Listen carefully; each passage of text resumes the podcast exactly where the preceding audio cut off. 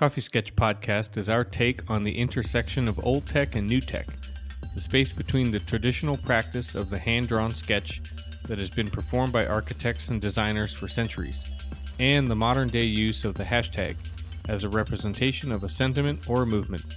Each week, we plan to deliver a new pod about our ideas, sketches, and what's going on in our daily lives as we pursue our love of architecture, design, and sharing this knowledge with the next generation.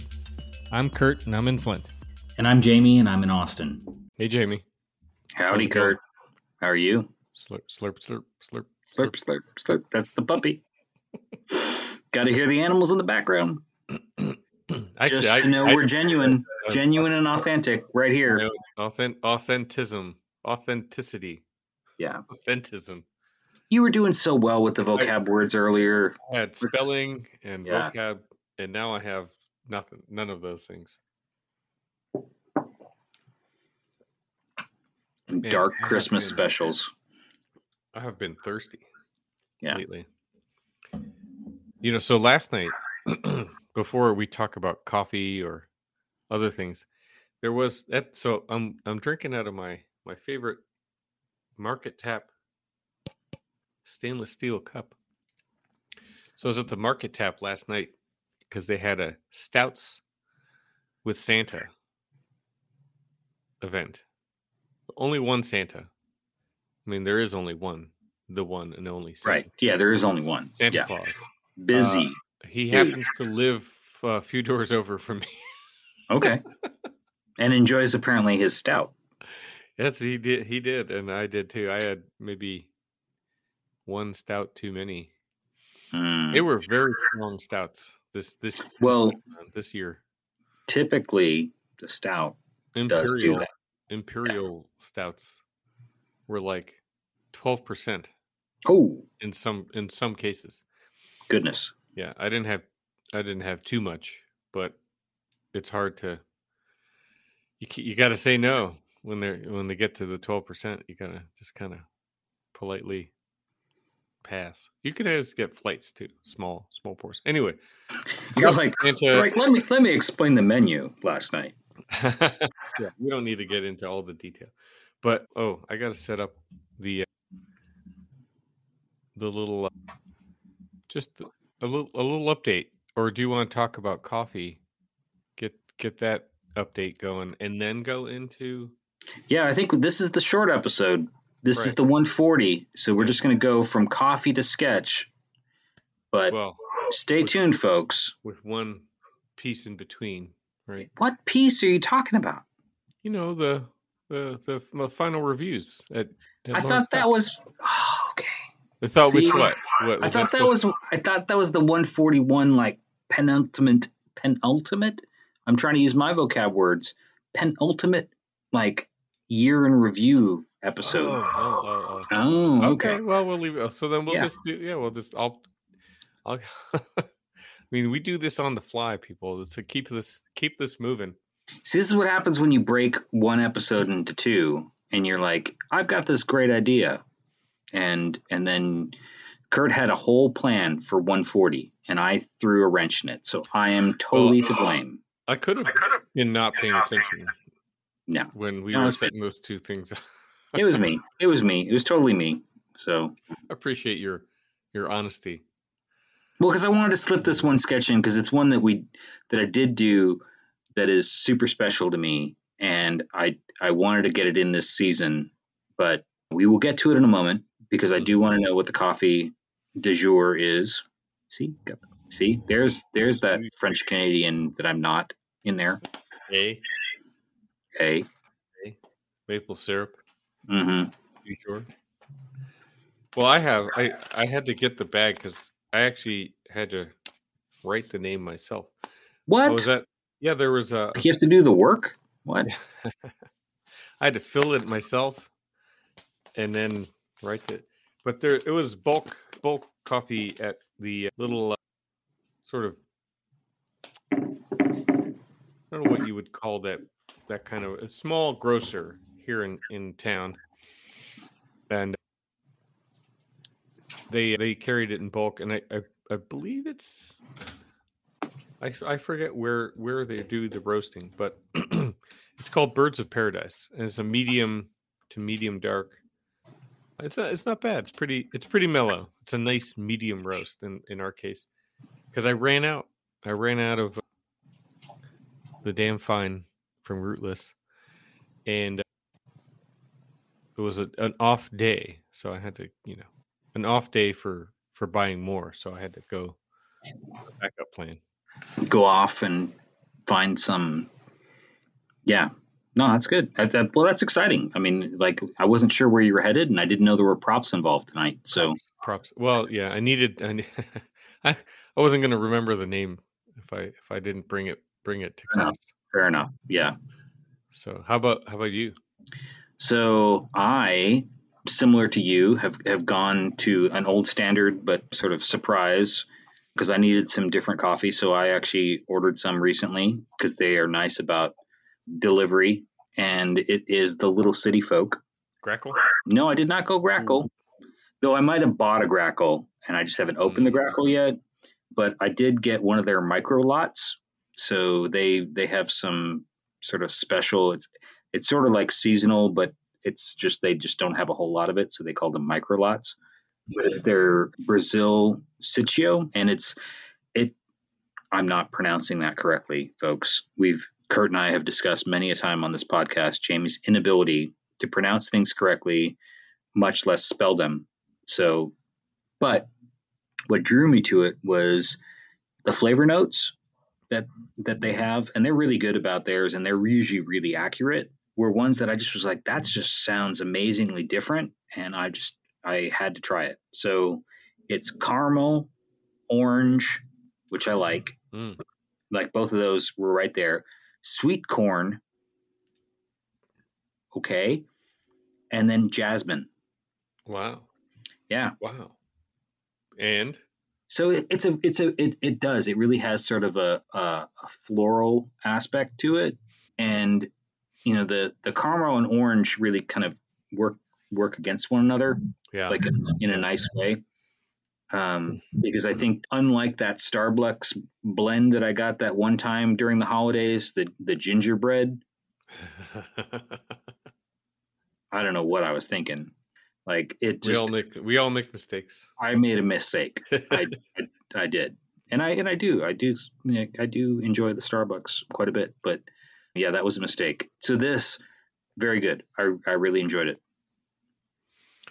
It sounds really good. I'm kind of kind of jealous.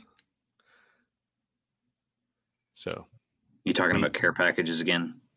Uh, that, well, is that, is that I think no. Well, mm-hmm, maybe. Mm-hmm. Well, uh-huh, I mean, I uh-huh. know where I know where to get it. I know where to. Okay. To, I okay. Can, I can yeah. order it myself, but I like that. It sounds some nice flavors. I I don't remember the exact flavor notes in this one, but you know, I was I was I was kind of torn between two choices. This this Birds of Paradise, which was a you know this medium roast, it, it might have a citrus in there. And then there was another one that was a French, a sort of a French Italian roast or something like. It was like no, that's that sounds like too mm-hmm. much, but it was like French and something, and I was like, well, it's. It, I think it was going to be too generic so I went with this one. So yeah. anyway, and you're pleased. Keep, yeah, yeah. Good. It's it's it's it's mild. It's mellow. It's like very all subtle. So yeah, not you know not too com- too much. Yeah, this this one is complex, but it's also a light roast. So like, I, and I'm okay with that. I think if it was if it was darker I don't know. I mean, I, I, typically like a darker roast, anyways, but but with those kinds of notes, I think the jasmine sort of like really brightens it a lot. So yeah, I, I you know, sometimes you got to mix it up. No, no complaints from me on that one. so, should we go right to the sketch then? Let's go to the sketch, and then and then and then yeah, kind of. There's the reveal. Woo! The sketch. Love this sketch. Yeah, I actually when I saw you when I saw you post this sketch, um, because the, the so this is the Pantheon in Rome, not you know something that something that Jamie has sketched uh, many times before. And oops. Not to be confused with the Parthenon or the Parthenon in Nashville. the, yeah, have you been to the Nashville Parthenon? Yes. Really? I don't think I. I have not. I don't. No, I have Not, not. I've not been to the original Parthenon, but I've been to the one in Nashville. So hmm. Well, I do remember. I mean, well, yeah. While you bring that up, I do remember as a student learning about the Pantheon and the Parthenon, and and the tongue twister that exists between the two names, and and often confusing the two. But once you go visit the Pantheon, you will never confuse the two. Av- uh, experiencing the dome where the sketch is, is made with the open oculus to the sky where where you have rain. I actually was there two times and one time it was a little rainy and we had a little water coming through the, which is super cool. And, uh, not easy to draw. no but i think you nailed it but you were there too with with rain right Yeah. Yeah. Yeah. One time. Yeah. Which is Um, which is pretty cool Yeah, no, it, it is. I mean, it- arguably my favorite building.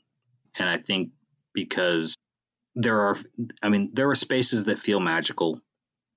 You know, there are, there are spaces that, you know, sort of defy logic. You know, I, I've been in Hagia Sophia in Istanbul, Mm, which, you know, similar kind of feeling of awe, you know, where you're just, you, it's just, it's, it's a, just a, a marvel of space and construction and design. But you know to be in this particular space whether it's raining or not is is just pretty amazing. And then when you realize how old it is and just the and and you know for for those who haven't had you know the opportunity yet to to visit it in Rome it's it's just nestled within the city you know within the fabric so much you know that's Mhm.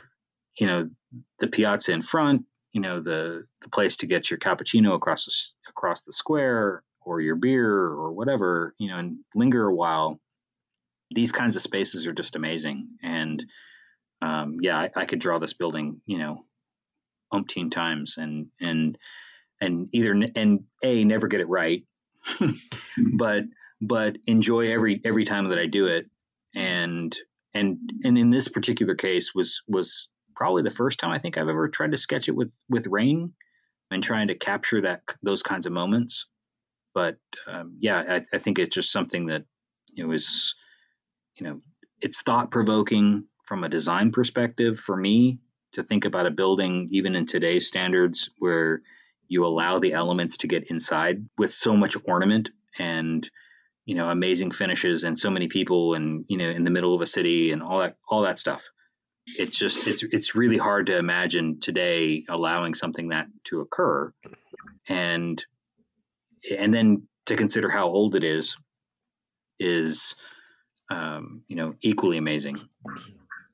Yeah, I, I mean, well, yeah, the Romans invented concrete, and that concrete building hasn't crumbled in hundreds of years. And and the Oculus, well, I mean, we've talked about it before. You know, I probably bring it up every time, but the the axis mundi, right, the connection to God, right, through which is the z-axis.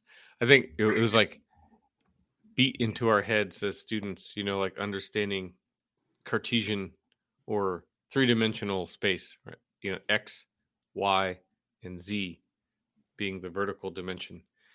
And I guess the easy examples are using domes and spires and things like that that sort of rep physically obvious, you know, moving in the the upward, you know, the Z direction. And I mean, only to bring just to bring up the fact that again, you know, too, like the the the dome of the Pantheon is like the the spring line is kind of like close to the ground plane or the floor plane, which is most domes are like it's starts much up much higher. So the the the top, the crown of the dome is much closer to you in in the Pantheon than than say St. Peter's or well, or the Duomo in Florence, and but it is, and it, but the building and the space is spherical, and mm-hmm. and I think that that's sort of different. It's it isn't an elongated dome. Yeah, it's not um, the egg egg shape yeah, or ovoid, right? whatever. And and I think maybe the reason why this sort of came to mind when it did was yes, folks, I did go to the Sphere in Vegas, and shortly thereafter, you know, did did this sketch. Actually, did this sketch in advance of going to the Sphere, but it, it, it's been on my mind, sort of the parallels between the two spaces, and ironically, or maybe not, maybe it's purposeful, was um, this sketch really shows all the interior coffers mm-hmm. and sort of mm-hmm. how that that coffered dome really does sort of you know force your eye upward as well as makes that sort of sense of eye movement in a sketch that we talk about so much where there's sort of you know visual activity that your eye kind of you know dances around the drawing. And when i did go to see U2 at the sphere i think the thing that was sort of remarkable was in the pre-show right before the band hits the stage um, and you know the, the you're you're walking into the space and the dome isn't dark. You know the sphere isn't dark when you know it's not just sort of blank like like a movie theater like blank screen you know or mm-hmm. Whatever it's it, when you walk into the space or at least when you did you know for for this you know for this segment of the performance with with U2, it they have set the sphere to basically mimic a coffered situation with an Oculus, just like the Pantheon. That's cool. That's cool. Um, and and so you know, and and as you're and as you're looking up, like you can almost you know, and you know, there's I've seen it on on social media where someone I didn't notice it when I was there, but someone had sort of taken a still shot and said, "Look, you can see a bird," you know, and it, it's because it really is sort of a situation where you know it is remarkable on the inside of the sphere, the resolution of the screens, mm-hmm. the you know the um, you know the the change in perspective that it really provides you in that kind of environment, and it does sort of create that sense of wonder, and and I think that you know as I talk about awe-inspiring you know experience of going to the Pantheon, certainly the sphere you know, as a as a modern Marvel, you know, really kind of you know ties that back for me. Yeah, that's it. That's kind of a fun comparison anecdote with the sort of paint it or you know render it to look like a the, the coffered uh, pantheon interior. The the other thing, the only other thing about the sketch that we could probably leave on, or you know, kind of tie this tie this up in, just to be a quick a quick episode and fun a fun you know sort of catch up on on a classic is the way you rendered the edge or the or how you faded the drawing out to the paper at the peripheral so the perimeter of the sketch. So you have detail to, sort of very focal in the center of the sketch itself which is near the crease of your sketchbook. There's the most intense, you know, pen uh, and hatch. And then as you got to the edge, it, it's sort of like in SketchUp, it's kind of they use the it's called like the fog overlay or you know this sort of like misty fuzzy edge. And the point i'm bringing up is that i noticed a lot of my students renderings their computer made renderings they you know they implement try to implement this sort of like vignetting or foggy misty edge to their renderings. And it's just kind of interesting to me. I don't in your sketch it to me it it i mean as the style of the sketch right where you're not really finishing every single line and it's a short sketch but when it comes to a rendering that is gener- usually generated after tons and tons of modeling, you know, hours and hours of computer modeling, and then they're kind of like overlaying this fog to like remove detail. It doesn't. It didn't always work in in my students' case, and I'm not trying to knock, you know, because it's a hard thing to pull off.